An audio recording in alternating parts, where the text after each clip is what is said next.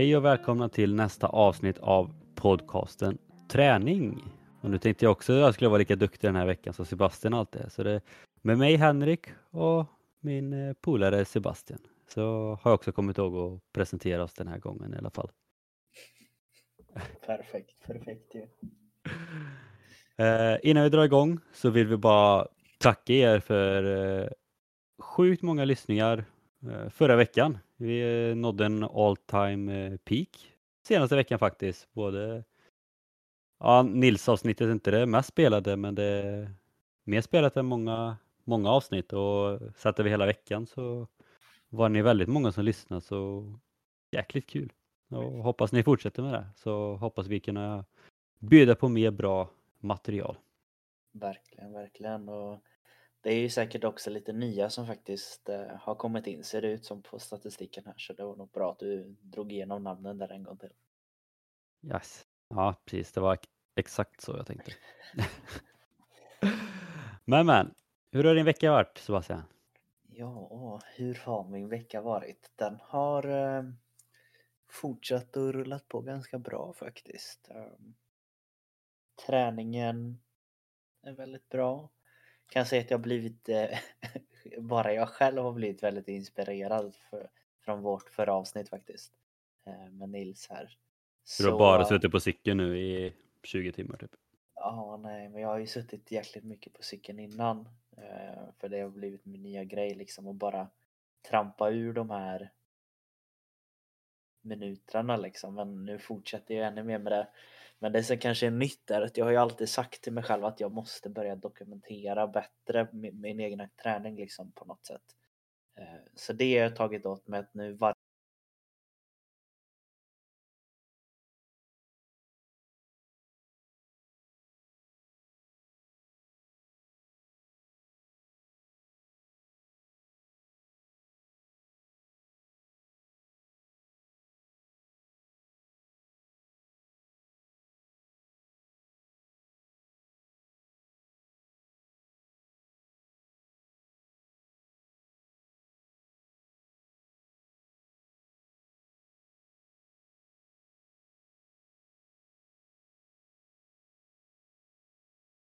vecka, hur många reps, nu är det mer kondition så är det oftast hur många intervaller, vilken nivå de ska ligga på och cykling och allting.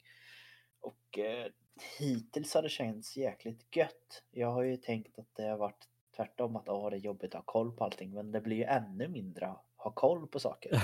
Jag behöver ju bara gå dit, jag vet exakt vad jag ska göra. Jag behöver inte bry mig någonting, allting är klart och fixat och det känns fantastiskt. Ja, men det håller jag med om. Jag vet inte hur många pass man har åkt på som har kommit hit på, aha, vad ska jag göra nu då? Och så eller så kommer man på bara, men det vill jag göra, det är kul. Och så har man gjort det så bara, ja, nu då liksom. Ja, men lite där, men det har ändå så varit lite kul, men ja, men det här jag ska nog köra ett tag i alla fall här och för att verkligen få lite resultat. Men det blir också lättare att utvärdera sen när man vet vad man har gjort. Ja, men verkligen. Ja, så det är det nya egentligen. Nice. Hur har din vecka varit sen förra då? Jo, men det har varit fullt upp. Jag hade min första riktiga föreläsning i torsdags. Det vet inte jag om det nämndes i förra veckan. Jag vet att jag nämnde det i första delen som försvann. Så jag vet inte om det tog med i det riktiga avsnittet. Men jag tror inte det. Nej. Jag hade en föreläsning förra veckan i alla fall för min gamla fotbollsförening om uppgiftsorienterat klimat och coach-athlete relationship. Och det var väldigt kul. Jag har ju sagt det många gånger i podden tidigare att jag vill börja föreläsa. Och det här var ju egentligen ett första test om man säger så. Och det gick jättebra. Väldigt kul. Mycket bra diskussioner och härligt folk som var med. Utöver det så, ja, jag tränar väl mer nu än vad jag gjort på väldigt länge. Vilket beror på att man får ganska mycket gratis träning på praktiken om man säger så. Bara igår så var jag först iväg på ett mysigt längdskidspass på eftermiddagen med mor när hon tog en friskvårdstimme. Och sen efter det så var det ett cykelpass på praktiken på kvällen. Inte riktigt lika mysigt. Det var 3x10 minuter i A3, det vill säga tröskelfart och sen med lite inslag av A3+. Så att jag var ganska mör och trött när jag kom hem sen på kvällen. Men då har man fått det gjort i alla fall. Man känner sig duktig efteråt. Jo, men det, så är det ju. Och jag är fortfarande väldigt dålig på att planera min träning innan och så. Men det är mycket bara för att jag vet inte alltid vad som sker på praktiken. Och det är svårt att lägga upp egen träning. Men däremot är jag väldigt noga med att ändå skriva ner nu vad jag gjort. Just för att kunna mäta liksom lite belastning och kunna, om jag ser att något saknas och allting. Så att får man kanske en del A3 på praktiken. Och kanske det är något annat som man kan få lägga till efteråt liksom. Så att... Det är svårt att planera sin egna träning, men samtidigt så är det ju guld värt att få det på arbetstid. Ja, det går ju inte att få det bättre faktiskt. Nej, så att, men det rullar på. Perfekt. Något vi inte får glömma som vi kan prata lite kort om, det var ju faktiskt att vi någon gång tränat i något. Jo, vi har ju tränat i lag tillsammans, men vi gjorde ju vår första handbollsträning nu. Ja, just det, hade jag redan glömt bort. Men det var ju häftigt faktiskt att få, för min del, att komma tillbaka efter några år och för dig komma tillbaka från massor av år, får man väl säga. Ja, jag spelade väl ungefär i 3 veckor när jag var typ 8 år eller någonting. Sen dess har jag haft ett uppehåll fram tills i söndags då. Ja, så här, drar det snäppet längre än Nils där och kommer tillbaka nu. Ja. Men då lite jag kommer tänka på det när du sa nu då, att vi ändå har kört lagidrott ihop, eller man säger vart i laget. Mm. Det är ändå lite sjukt, för nu är vi alltså, om det här nu fortsätter då, så har vi alltså spelat både i samma fotbollslag, samma amerikanska fotbollslag och nu samma handbollslag. Mm. Det är nog inte många som har spelat ihop i 3 olika sporter. Det är nog väldigt sant. Men jag tyckte det var så roligt som du sa också där under träningen, och som jag verkligen vill att man ska ta med sig det här tänket att man kan träna på olika sätt. Vi skrattade lite, det var liksom så här, det var ju första träningen för många och man blev lite trött och folk kanske inte riktigt var vana, men jag vet du sa det här, att det är ju i alla fall bra intervallträning. Ja. Det är det ju, jag tror inte folk, eller man måste ju verkligen bli påmind om sånt, att du kan träna genom egentligen bara kul. Hade jag gjort ett sånt inom parentes intervallpass på gymmet, då hade jag ju, jag tyckte det var lite trökigt efter ett tag, självklart. Men nu var det liksom så här att man sprang fram och tillbaka massor med gånger. Men bara utav att ha en boll i handen, eller vi spelade även faktiskt lite fotboll. Det ska man inte säga, men det gjorde vi. Som lite uppvärmning. Att man tänker ju inte på att man springer fram och tillbaka och gör de här ruscherna liksom. Nej, det var väldigt jobbigt. Vissa delar var sjukt jobbiga, så att man bara sprang fram och tillbaka. Och sen vissa delar var det mer chill så sett, men... Ja, men det var jäkligt kul liksom, och sen som sagt, för dig som ändå har spelat handboll typ hela livet, så kunde du ta ganska stort ansvar, och jag som sagt inte har spelat sedan jag var 8 år och sen inte har spelat sedan dess, var det ju väldigt nytt. Det var första gången jag spelade med klister på riktigt, allt där, så att... Men det var väldigt kul, och mycket en välkomnande grupp också, får man ändå säga. Ja, det får jag vara beredd att hålla med om. Så det får vi uppdatera ifall det blir något mer, det hoppas vi. Jajamän, det tror jag. Ett pass till i alla fall. Men ja, det var lite kort om det, och nu ska jag vilja gå in på dagens avsnitt. Och ja, det vet inte riktigt vad man ska kalla det riktigt, men det kommer väl att handla egentligen en del om rörlighet, och om man kan vara rörlig på olika sätt och hur man kan träna upp sin rörlighet, om det finns bra och dåliga sätt. Och vi kom väl egentligen in på det här bara för att Sebastian hittade en artikel som jämförde styrketräning och stretchning. Om det liksom vilket som var bäst för rörlighet. Och sen läste vi den, och så började vi diskutera liksom lite. Att, men när man gör det så känner man sig jätterörlig. Men när man gör det så känner man sig inte rörlig alls. Så hur kommer det sig att det är så? Så det är väl lite det vi ska diskutera helt enkelt. Det vi kan börja med är lite bara dra igenom lite rubriken kanske från den här artikeln då. Och den börjar ju med att det är en väldigt så här klickvänlig artikel. Det var nog därför vi kom in på den. Men det lyder så här då. Därför förbättras styrketräningen även din rörlighet. Lite underrubrik så är det: stretchingen är för många det givna första valet till en förbättrad rörlighet. Men faktumet är att flera studier visar även att styrketräningen kan ge lika bra effekt. Men man kan däremot se att största förbättringen av rörlighet tycks komma från en kombination utav styrketräning och stretching. Redan där blir man ju väldigt intresserad, tänker jag. Ja, och vi kan också tillägga, för jag har för mig att vi har tagit upp en Q&A någon gång just det här angående stretchning. Liksom att, för jag vet att ja, framförallt mot träningsverk så finns det ju inte så mycket studier som visar på att det är så effektivt. Och liksom även mot rörlighet så har det också varit en del inom forskning. Liksom att ja, men är stretchning det bästa eller finns det andra sätt och liknande. Så att, det var väl just därför den här rubriken liksom blev så lockande. Eller man säger bara, ja, men därför får jag styrketräning även i rörlighetsproblem. Bara, ja, men det är klart det gör liksom. Och sen när man kommer in i slutet och också inser att styrketräning och stretching är ungefär lika bra, så blir man också liksom aha, var det bara där de kom fram till nästan lite. Så att, det var väl det vi kände också, att vi behöver diskutera. Vi vill diskutera det här med lite mer. Ja, men lite så faktiskt. Men man kanske kan dra lite kort om vad våra tankar är, varför man kan argumentera att styrketräningen är bättre än stretching och tvärtom emot varför stretchingen är bättre än styrketräningen, och där man kommer fram till i artikeln och studien att varför det är bättre liksom en kombination utav dem. Och sen så hoppar vi vidare lite. Ja. Men om man kollar liksom lite just det här som man trycker på, att man tänker att men varför är styrketräningen så pass bra? Och det säger väl sig lite självt där, att flera olika utav de här styrkeövningarna behövs ju rörlighet i. Man kanske inte riktigt tänker på det, men ett väldigt bra exempel som du pratade om, Henrik, där det är ju när man gör en djup knäböj. Man kanske inte tänker på att man faktiskt behöver vara rörlig för att göra ett knäböj, men det behövs rätt mycket rörligt i många delar av kroppen. Bland annat fotleder och höfter och även ryggen kan det vara för vissa.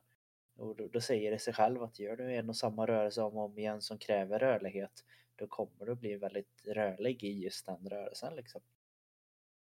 Ja, men det var lite som vi pratade om här innan också, alltså just när det kommer till stretchning. Det är så här, personligen så anser inte jag att man egentligen vet hur rörlig eller icke-rörlig man är. Klart att man vet om man kommer olika långt och så, men för där kör man ju liksom bara tills det börjar kännas och göra ont liksom. Men som sagt, i styrketräning ska man göra en djup knäböj så är det ganska stor skillnad om man kommer med rumpan nästan hela vägen ner i backen eller om man kommer till typ bara 90 grader för sen kommer man inte längre ner.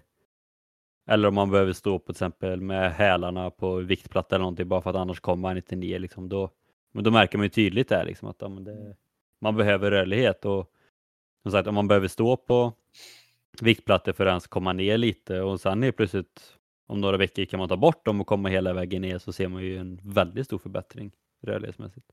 Ja, och det är väl lite därför också om man talar från en egen del, men även så jag tror vi har tagit upp lite i podden att det är ingen supernyhet att styrketräning är jätterörlig eller rörlighet liksom. Det har ju forskats om det, och det kanske är mer det här att det har inte forskats jättemycket om det och just kanske jämföra de delarna. Även om det görs lite så behövs det alltid göras mer för man ska vara säker på det. Men jag tycker ändå så att det är så pass intressant där, att som de pratar att ska man se en fördel då man får upp rörligheten i styrkan, det är att du både blir rörlig och dessutom blir lite starkare liksom. Så man kan säga att man kombinerar liksom två saker. Så det är ju alltid bra, men det finns ju även liksom lite nackdelar med det, och det är ju självklart i och med att styrketräningen är lite mer påfrestande än att bara ligga och stretcha. Nu är det även där att kroppen blir mer belastad och man blir mer, den blir trött liksom på ett annat sätt. Så det kan ju ta på kroppen då liksom. Ja, så vad som är bäst det är ju helt upp till var och en och beroende på vad man har för mål och vad man vill liksom. Ja. Om man bara vill bli rörligare, då finns det ju massa olika sätt att göra det på. Men vill man lyfta tungt i knäböj, då är det ju bättre att köra knäböj för att bli rörligare i knäböj än vad det är att stretcha. Liksom. Så. Ja, och ska man se det, de säger även här att den bästa kombinationen när de hade tre olika grupper. De hade en kontrollgrupp som inte gjorde något alls, en som gjorde styrketräning, en som gjorde stretching och en som gjorde en kombination, och det blev det att kombinationen fick blev rörligare. Men jag skulle väl säga att det är ganska självklart därför man tänker logiskt på det. För att om du gör styrketräning, vi säger i en timme och sen stretchar en timme, ja då borde du ungefär bli lika rörlig. Men du lägger ju mer tid. Borde det bli, de skriver inte ut det så tidigt tycker jag. Men det borde bli att du lägger ner mer tid när du både styrketränar och gör stretching. Men det är lite som Nils van der Poel pratade om i sitt dokument där. För han körde ingen stretching för han ansåg inte att den tiden var värd att lägga ner. Mer än det så krävdes för att inte skada sig då när det kom till prehab och sånt. Men, och det är lite samma sak här. Alltså, ja, man kan lägga ner massa tid på att bli rörligare genom olika då, träningsformer. Mm. Men som sagt, om du vill bli tillräckligt rörlig för att köra knäböj, om du kanske det är tid du ska lägga ner på att göra knäböj. Liksom, det är samma sak om du vill bli en jättebra löpare. Om du kanske det är bättre att lägga på tid för att springa än att köra både styrketräning och stretchning. Och så har du ingen tid att springa sen. Så som sagt, det finns så många olika faktorer att spela in. Ja, och det är det som kanske är det intressanta i det här. För att när vi som sagt kom igång med det här och började diskutera, då kom det upp en ganska naturlig fråga. Liksom att man kan ju vara rörlig som sagt på massor med olika sätt. Och det är liksom så här, vad är verkligen rörlighet liksom? Att vad kopplar man till det? Något som jag tror att många tänker på, det är ju så här, ja i alla fall när man säger aktivt och säger till någon att jag är rörlig, ja då tänker man ju de här klassiska att ja men du kanske kan gå ner i spagat och nudda dina tår liksom. Men sen så kan man ju också se väldigt så här, om man ser kanske en, vad ska man säga, en konståkare. Nu kanske de kan gå ner i splitterspagat. Men om man tar som ett exempel, som du sa det med styrketräningen. En styrkelyftare eller en olympisk lyftare. De som liksom slänger upp en vikt ovanför huvudet och bara kastar sig ner liksom, och fångar den utan problem. Och liksom sitter med rumpan nere i marken. De är ju också extremt rörliga. Men det är kanske inte alla där som kanske riktigt kan gå ner i spagat liksom. Nej men alltså om man jämför lite som du sa, jämför en styrkelyftare med typ en yogainstruktör eller en gymnast liksom. Alla kommer säga att om gymnasten eller den som håller på med yoga är ju sjukt mycket rörligare än vad styrkelyftaren är. Mm. Ja, på ett sätt kanske den är det, men som sagt styrkelyftaren är ju rörlig på det den behöver. En gymnast är rörlig på det den behöver. Så det är också... Det är verkligen det här med olika sätt. För det var som vi pratade om här innan. Personligen, när jag stretchar, då känner jag mig jätterörlig. För jag kan komma jättelångt ner och känna mina tår och allting. Och jag vet även när vi gjorde sådana här test på idrotten i skolan så var det också här. Då tror jag att jag kom precis över på överrörlig liksom. Men när jag kör yoga, där det är sådana här rörelser som jag liksom aldrig har gjort eller är väldigt obekväm i. Där är jag ju hur orörlig som helst. Och då blir man ju åt det så här, ja, men hur går det ihop? Hur kan man vara jätterörlig när man stretchar fast jätteorörlig när man kör vissa yogapass liksom? Mm. Det är väl som sagt först. Jag ställde också den där frågan till dig innan att känner du dig, kan du verkligen känna dig rörlig? För jag känner mig aldrig rörlig liksom. Jag känner mig alltid så här liksom stel och så. Men det är också om man kollar kanske på de olika sätten som vi tränar så är det att jag gör ju mycket, eller på ett sätt så tror jag att jag gör lite större hopp i variation på hur jag pressar min kropp. Nu ska jag försöka lägga upp det. Det är ju inget negativt liksom, men jag vet inte hur jag ska förklara det. Men tar man dig då kanske det är en så löpning, cykling, någon form av styrketräning. Men tidigare för mig har det ju liksom varit att en månad har det varit crossfit. Andra månaden har det varit att jag ska bli bäst på att göra yoga. Och sen helt plötsligt så ska jag bli duktig på och göra styrkelyft. Och sen helt plötsligt ska jag bli duktig på att göra MMA. Och det blir så stora, det blir så många olika grejer. Vilket som du säger det där att tränar man inte på någonting tillräckligt länge. Då blir man ju inte rörlig i den grejen som man faktiskt vill vara rörlig på. Utan jag kanske fortfarande var rörlig i yoga när jag höll på mycket med det. Men jag upplevde mig jättestel med att jag helt plötsligt hade börjat med olympiska lyft. det är ju verkligen den där att även om jag kanske var som rörligast på ett sätt när jag körde yogan, så var jag kanske ändå så jättemycket mer rörlig när jag bara körde tunga lyft liksom. Men tycker du att du är rörlig? Alltså, nu, du säger att du inte tycker att du är jätterörlig. Mm. Men anser du att du är rörlig i vissa delar av kroppen och orörlig i vissa delar av kroppen? Eller anser du att du är orörlig överallt? Eller har du någonstans du känner liksom att man där är ändå rörlig?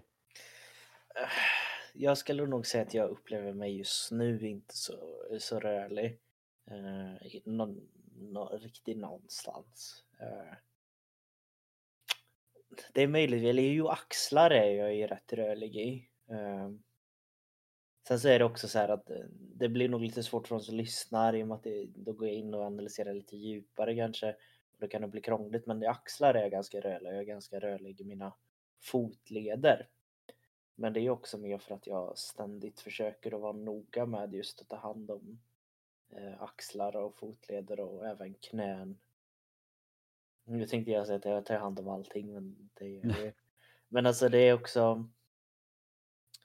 Jag kopplar det väl också väldigt mycket som vi på EG2 kom fram till, att anledningen till att jag känner mig så stel hela tiden är ju för att jag har ont i kroppen hela tiden för att jag har tränat. Och då är det inte konstigt att en tränad kropp är ju liksom mer stel än en utvilad kropp. Eller hur man ska lägga upp det. Jo, men så är det. Det är inget konstigt. Det är så vi är uppbyggda liksom. Ja. Men sen är det, blir man varm och så, då kommer man igång liksom här. Så jag skulle väl ändå så säga att det jag kan vara stolt över är nog rörligheten i fotlederna. Just nu. Hur känner du det själv då? Är det något du känner du är liksom extra rörlig?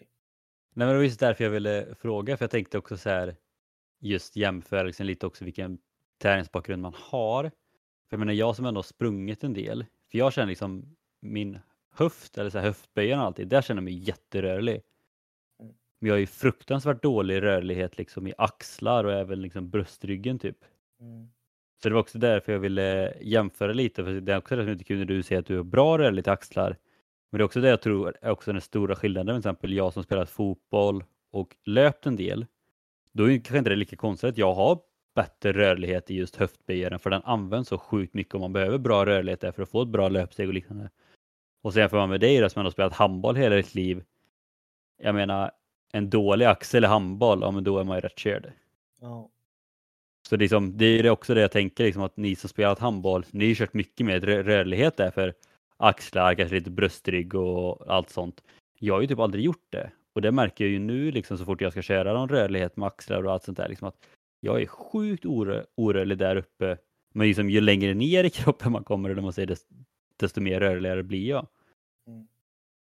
Och det är väl också det jag tycker är på ett sätt också ganska intressant, men också relevant för folk som vill, eller säger att de vill bli rörligare. Just det, ja men varför vill ni bli rörligare? För det är också en grej som man hör ofta, liksom, jag vill bli rörligare. Och det är klart att alla vill ju vara rörliga, men det är just också att varför, det är lite som vi pratar om med mål och sådär, men varför vill jag vill må bra, men vad får jag må bra? Liksom, varför? För det är så här, jag känner att jag ville bli lite rörlig i axlarna, framförallt nu när jag ska bli handbollsproffs då. Men, nej, men överlag så använder man ju armar och axlar väldigt mycket. Mm. Men jag menar typ som i min idrott, typ som, ja, nu när jag börjat med OCR så kanske de behövs lite mer. Men jag bara på med löpning. Men det behövdes ju inte det. Och då blir det ju samma sak där. Hur mycket tid ska man lägga ner på det kontra det som jag anser är viktigt? Och det är lite där då som jag tänker att även ni som lyssnar ska behöva tänka, som känner att ni vill bli rörligare. Att samma sak i vardagen. Försök i så fall tänka vilka grejer i vardagen är det som ni har svårt med på grund av rörligheten. Och försök fokusera på de bitarna i så fall. Att göra de grejerna för att bli bättre på det.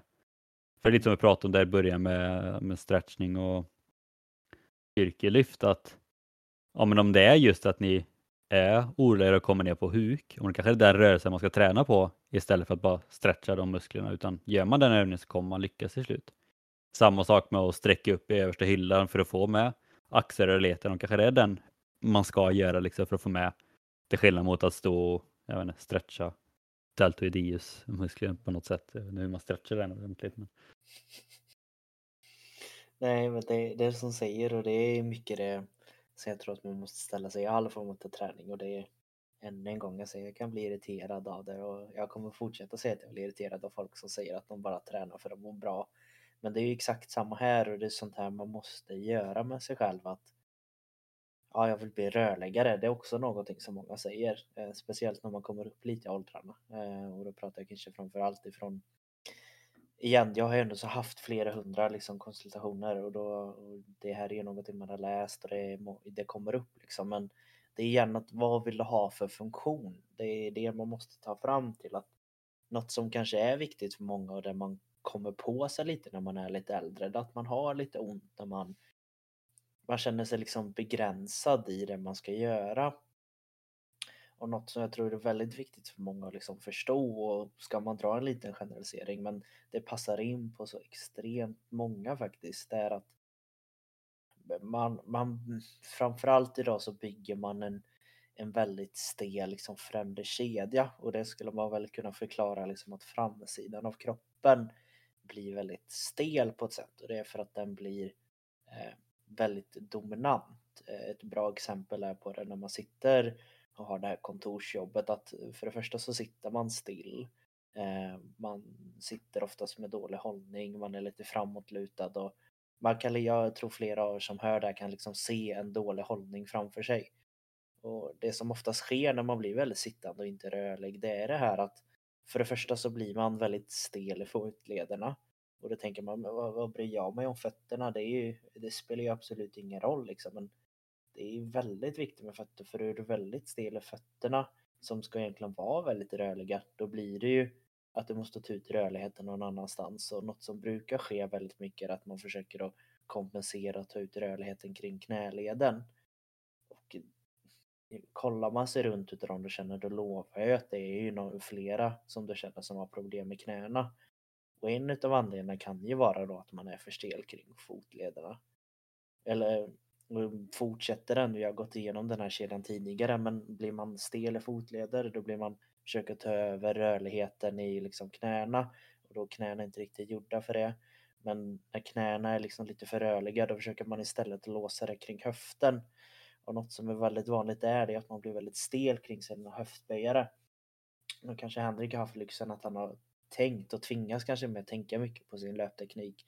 Men något som är väldigt vanligt, som jag tror du kan också märka, det är att många går nästan som en liten, vad kallar man det, liksom ankgång, att man är lite svankig, och det är ju då att man är väldigt tajt liksom höftböjarna, och ja, då får man ont i liksom ländryggen, och jag kan gå igenom hela kroppen på det här sättet. Det är som sagt, det är ju det här jag älskar med träning, men man hör ju där att bara utav att tänka funktion, att majoriteten utav den smärtan du får och kommer att få problem med i resten av livet, det är ju faktiskt på grund av att du är för stel och inaktiv i musklerna. Så jag tror inte att folk riktigt förstår att rörligheten är så pass viktig faktiskt.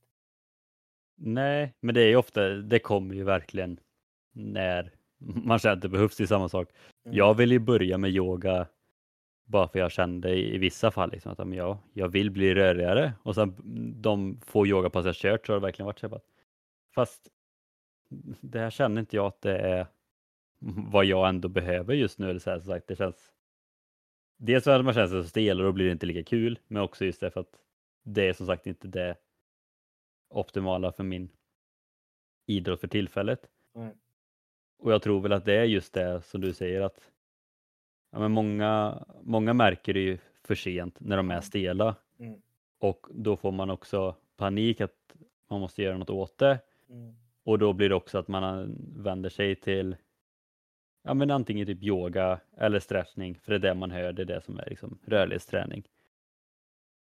Men det kanske inte är just det de behöver, utan du kanske bara behöver göra, som sagt, att om jag sagt, tänk på det. Vad är det som gör, eller vilka grejer i vardagen i så fall är det som gör att jag känner att jag behöver rörlighetsträning? Och sen då, som Sebastian sa det, så då kanske det är värt att tänka också att vilken del är det då som kanske det felar på. Och det går ju att ta hjälp av sjukgymnaster och osteopater och allt möjligt också, om man känner att det är lite svårt själv. Men just det också, att verkligen försöka hitta vart felet sitter. För det är sagt, även om man känner det någonstans så behöver inte det betyda att det är just det som man behöver träna rörligheten på, utan ja, men är man stel i höften och kanske fotlederna man behöver träna på. Ja, det kan vara så faktiskt. Men ska man ge något tips här för att faktiskt, ja, det kan vara väldigt enkelt. Det är ju faktiskt, jag ger bort lite mina secrets här, hur jag tar reda på grejer när jag hade kunder. Men ja, lyssna väldigt... på han som säger att han är jättestel här. Ja. Jämfört med många andra, jag är ganska rörlig.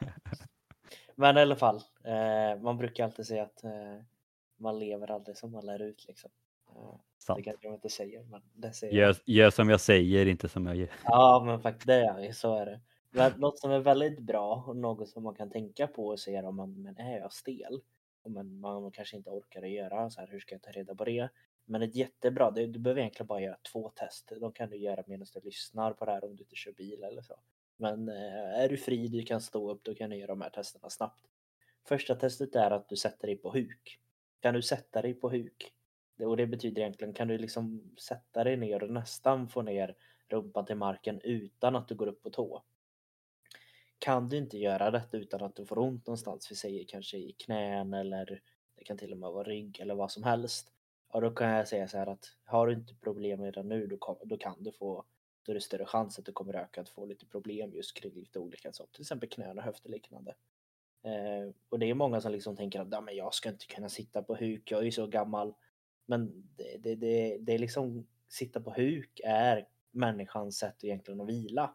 Det är liksom en viloposition. Vi är liksom gjorda för att kunna vila där. Ett jätteexempel som jag också tagit upp, det är bara att kolla mer på den kanske lite mer östländska kulturen, kanske mer asiatiska. Där är det ju liksom en viloposition som många sitter och vilar i, som man inte förstår liksom hur gamla de än är. Det är att de sitter ner på huk. De kan liksom vara hur gamla som helst, men de kan sitta ner på huk. Och det är, jag förstår inte att folk inte kan klara av det. Så det kan ju vara ett jättebra tips att börja med det liksom. Känner du det, Henke? Kan du sitta ner på huk utan att du går upp på tårna? Ja, men det kan jag göra. En liten stund i alla fall. Då är du klar första testet. Yes! Andra testet, hur dumt den låter, det är att stå rakt upp. Lyft händerna rakt ovanför huvudet. Kan du få upp armarna rakt ovanför huvudet? De flesta av er kommer att fnysa och bara, det är klart att jag kan göra det, det är inga problem. Och så testar man att göra det. Och då kommer man att se. Är det lite svårt så kan man också ställa sig en liten spegel och faktiskt kolla. Men många av er kommer inte riktigt kunna hålla armarna rakt upp. Utan de kommer vara lite fram. Eller en arm kommer vara lite vinklad. Eller så kommer det liksom vara den här klassiska. Åh, nej. Och det är samma där, att klarar du inte att hålla upp armarna ovanför huvudet.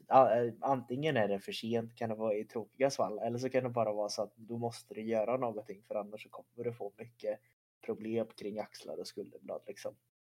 Det är också ett jätteenkelt sätt, men det ger ett väldigt bra hum. Och är det så att du inte kan göra något utav de här utan att få ont, så antingen är det ju som sagt tråkigt att du kanske har en skada och du vet om det, och det är kanske inte så mycket man kan göra om det. Men vet du inte med dig att du har någon skada, utan du bara känner att du inte klarar av de här, då rekommenderar jag att du ska göra något åt det. Jag skulle säga att det är fan precis att jag klarar den. Alltså. Ja, men jag tror det. Det är lite läskigt faktiskt. Eller som jag också säga, när jag sträcker upp dem, då är de ju liksom precis där. Men jag kan ju liksom verkligen inte röra dem någon millimeter, alltså så här bakåt typ, utan de är verkligen låsta. Mm.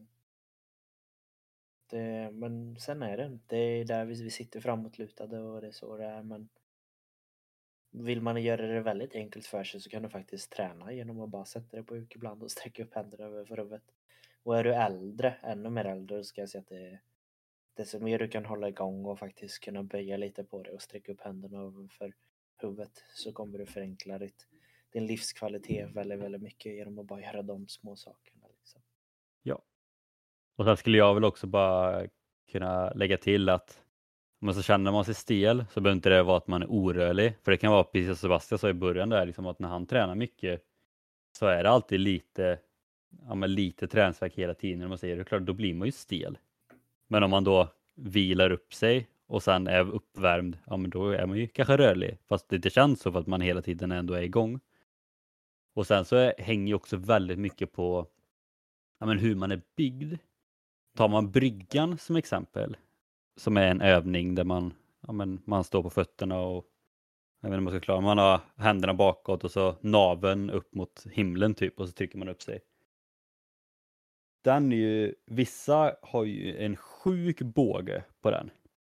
Jag kommer inte ens upp i den.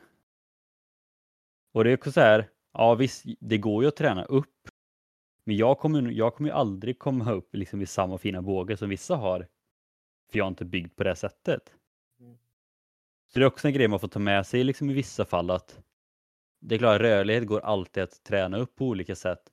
Men mycket hänger ju också liksom på hur man är byggd som person. Alltså så att vissa har genetiskt liksom jätterörliga leder och skelett. Medan vissa kanske är mer byggda att de är liksom lite mer stabilare rör om man får säga. Så att det är också det som är svårt med rörlighet, just att veta vad är rörlighet, vad är stelhet och vad är liksom träningsverk och bara att man är så liksom.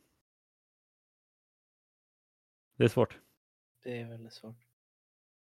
Men hur känner du att du har liksom gjort tidigare? Har du aktivt gjort någonting för din rörlighet liksom? Eller har det mer bara blivit en liten tillägg som du har gjort när du har haft lite tid?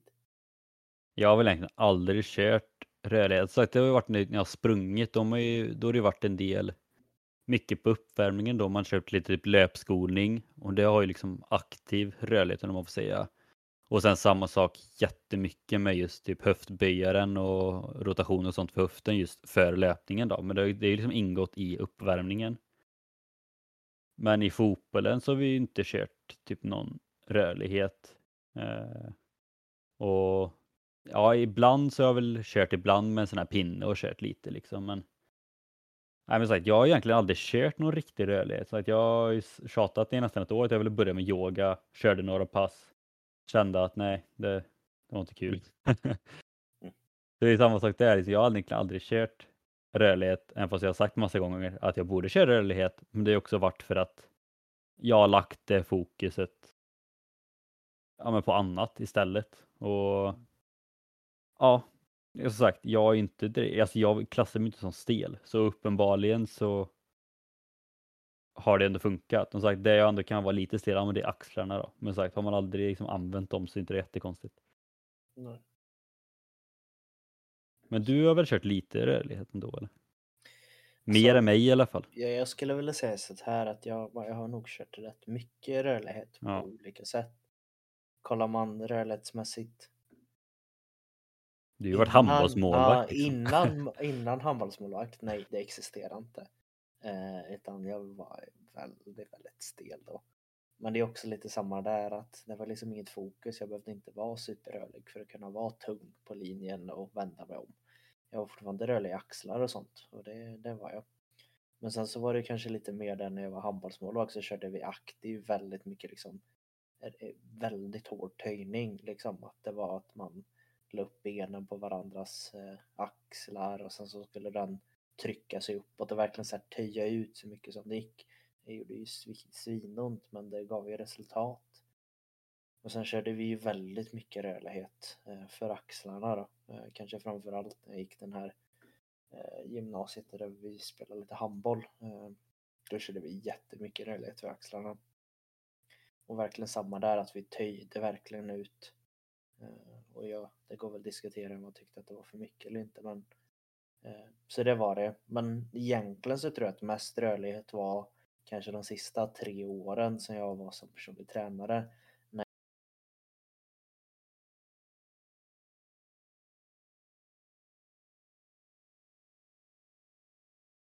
När jag fastnade på uppbyggt och hur får man en förståelse för att varför har jag ont eller stel kring höfterna, men det kan ha att göra med foten, det här som jag kommer igång ibland och pratar om att när jag gjorde det ett tag då la jag ner extremt mycket tid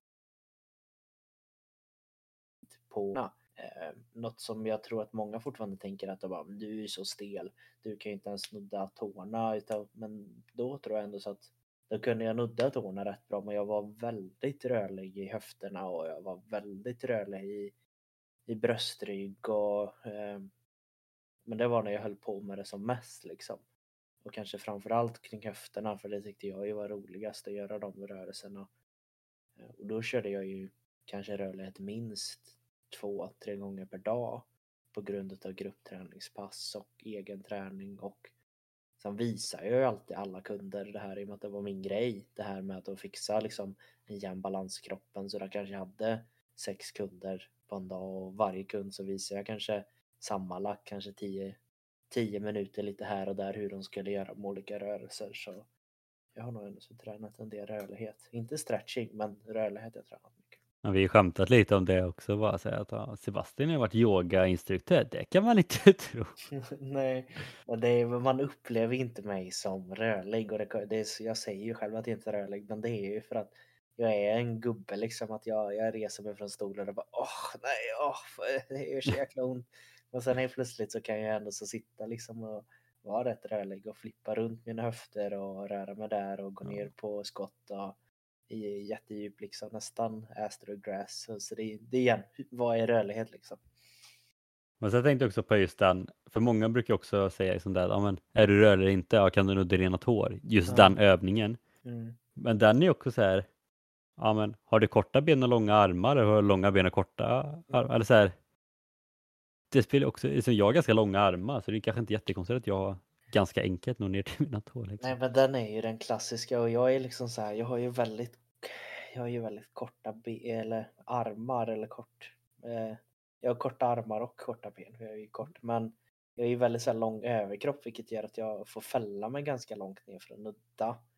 Och sen så är det ju samma där, bara lite avstickare igen, att jag har ju alltid upplevt stelare än man gör, men det är bara för att koppla det till er som lyssnar, att bara för man kanske inte klarar en övning som i det här fallet ska vara liksom baksida lår, då kan det ju också egentligen, eller hamstring, men baksida lår kan man tänka, men då kan man förstå att men det kanske beror på något annat. Och ett uppvaknande för mig var ju när jag för första gången kanske fick en lite duktigare fystränare som gjorde lite tester och sånt på mig, och då skulle jag göra den här klassiska liksom, att nudda tårna. Den är ju så klassisk det bara kan bli. Men så gjorde han lite mer tester och sånt, och han liksom kom ju fram till att men anledningen till att du får så extremt ont, alltså jag får ju jätteont när jag ska stretcha baksida lår, det är ju inte för att min baksida lår kanske är så stel, för den, nog att den är stel, men den är inte överdrivet stel som man kan tro när man ser mig, utan det är att jag har en väldigt, väldigt tight ischiasnerv, alltså en väldigt lång nerv som sitter liksom ut med kroppen, och den är så extremt, den är jättetajt, vilket gör att jag får jätteont liksom egentligen att bara sitta med raka ben så stramare. Och då kan man tro det så, haha, Sebastian är jättestel, men det är ju den här nerven som är lite konstig för mig. Så man kanske inte liksom ska kolla svart och vitt på att jag kan inte göra den här, så då är jag stel baksida lår, utan det kan vara något helt annat liksom. Ja, men sagt, det är alltid så mycket som kan spela in när det kommer till kroppen. Det är så komplex grejer bara kan bli. Verkligen. Men innan vi avslutar så har jag bara en sista fråga till dig. Mm. Hur går det i tävlingen mellan dig och Natasha om att gå ner i spagat eller vad hon skulle göra? Just det. Jag tror inte hon fortsätter öva på det. Det är väldigt... ja, hon tränar ju annan rörlighet. Så att... ja, just det. Hon har inte tid. Hon får skylla på att hon är skadad. Nej, men jag sitter lite då och som sagt tränar upp min rörlighet. Kanske inte aktivt för att jag sitter och pressar riktigt lika mycket som jag gjorde i början för att just gå ner i spagat. Men jag pressar ju mig lite då och då. Jag önskar ju det mer med att få upp en bra rörlighet, för att på grund av MMA då, i och med att jag känner mig lite dum att de andra sparkar mig i huvudet och jag sparkar dem på knäna typ. Så jag tror att jag leder. Jag hoppas det i alla fall, annars hade det varit illa. Ja, men då så. Vi får lägga upp på Instagram när tävlingen är klar sen. Ja, håll utsikt år 2032 typ. Ja, då tror jag inte att du kommer klara det. Jo, det är då jag ska gå ner. Du blir sån här kung fu master när du är pensionär sen. Ja, exakt. Ja. Ja, men det kanske var det. Ja, jag tänker det. Vi ska inte dra ut på det. Vi har sagt det vi vill säga, och förhoppningsvis så fick ni med lite tips och lite aha-upplevelser om att frågan är liksom, kan man slopa stretchingen? Det är kanske det många tog med sig, men hitta liksom det balansen var väl det vi vill förmedla liksom. Vad passar dig? Ja. Ja, faktiskt. Ja, nej, men just stretchning är alltid sånt. ja, men det är jättebra, eller bara nej, det är katastrofalt på något sätt. Alltså forskningen är så tudelad. Det finns studier som visar att det är bra, det finns som visar att det är dåligt. Det finns, alltså det är en sån komplex träningsform eller vad man nu ska kalla det, så att det är liksom svårt att veta. Så att vill du bli bättre på att styrketräna, kör styrketräning för rörlighet. Vill du köra yoga, kör yoga. Vill du ut och springa, men kör löpningsrörlighet. Alltså sagt. Vill du bara sätta dig på golvet, sätt dig bara på golvet. Även. Det behöver inte vara så komplext när det kommer till rörlighet, utan träna. Det är klassiska, träna på det du vill bli bra på. Ja. Och är det så att du kanske känner en stel gammal gubbe eller tant eller vem vet vad liksom, som skulle behöva liksom få upp ögonen och öronen kanske framförallt då för hur man kan träna rörlighet, då kanske det är dags att du delar det här avsnittet med dem så att de kan få lyssna på det. Eller varför kanske inte påminna dem om våran Instagram Träning Podcast, där vi lägger upp lite olika övningar och lite annat smått och gott som faktiskt kan hjälpa dem. Tror det eller ej, men det finns yogaövningar upplagt, har jag för mig. Att vi gjorde det där kring julkalendern. Så det får du leta dig fram och hitta något suveränt där för lite rörlighetsbaserat. Ja, för nu är ni faktiskt så pass duktiga att ni lyssnar på oss på Spotify eller vad ni nu, eller Apple Podcast eller webbrowser eller vad ni nu lyssnar på. Men ni kan bli bättre på att följa oss på Instagram också, tycker jag. Det tycker vi. Vi lägger faktiskt upp en del. Det kommer lite vågor, men när det väl kommer ut då är det jäkligt bra. Ja, faktiskt. Det får jag faktiskt ge till oss själva en klapp på ryggen där. Men som sagt, jag tänker som vanligt med de sista orden där, så tackar vi er som lyssnar. Det uppskattar vi väldigt mycket. Och vi önskar er alla en fortsatt trevlig och bra dag. Det gör vi. Ha det gott.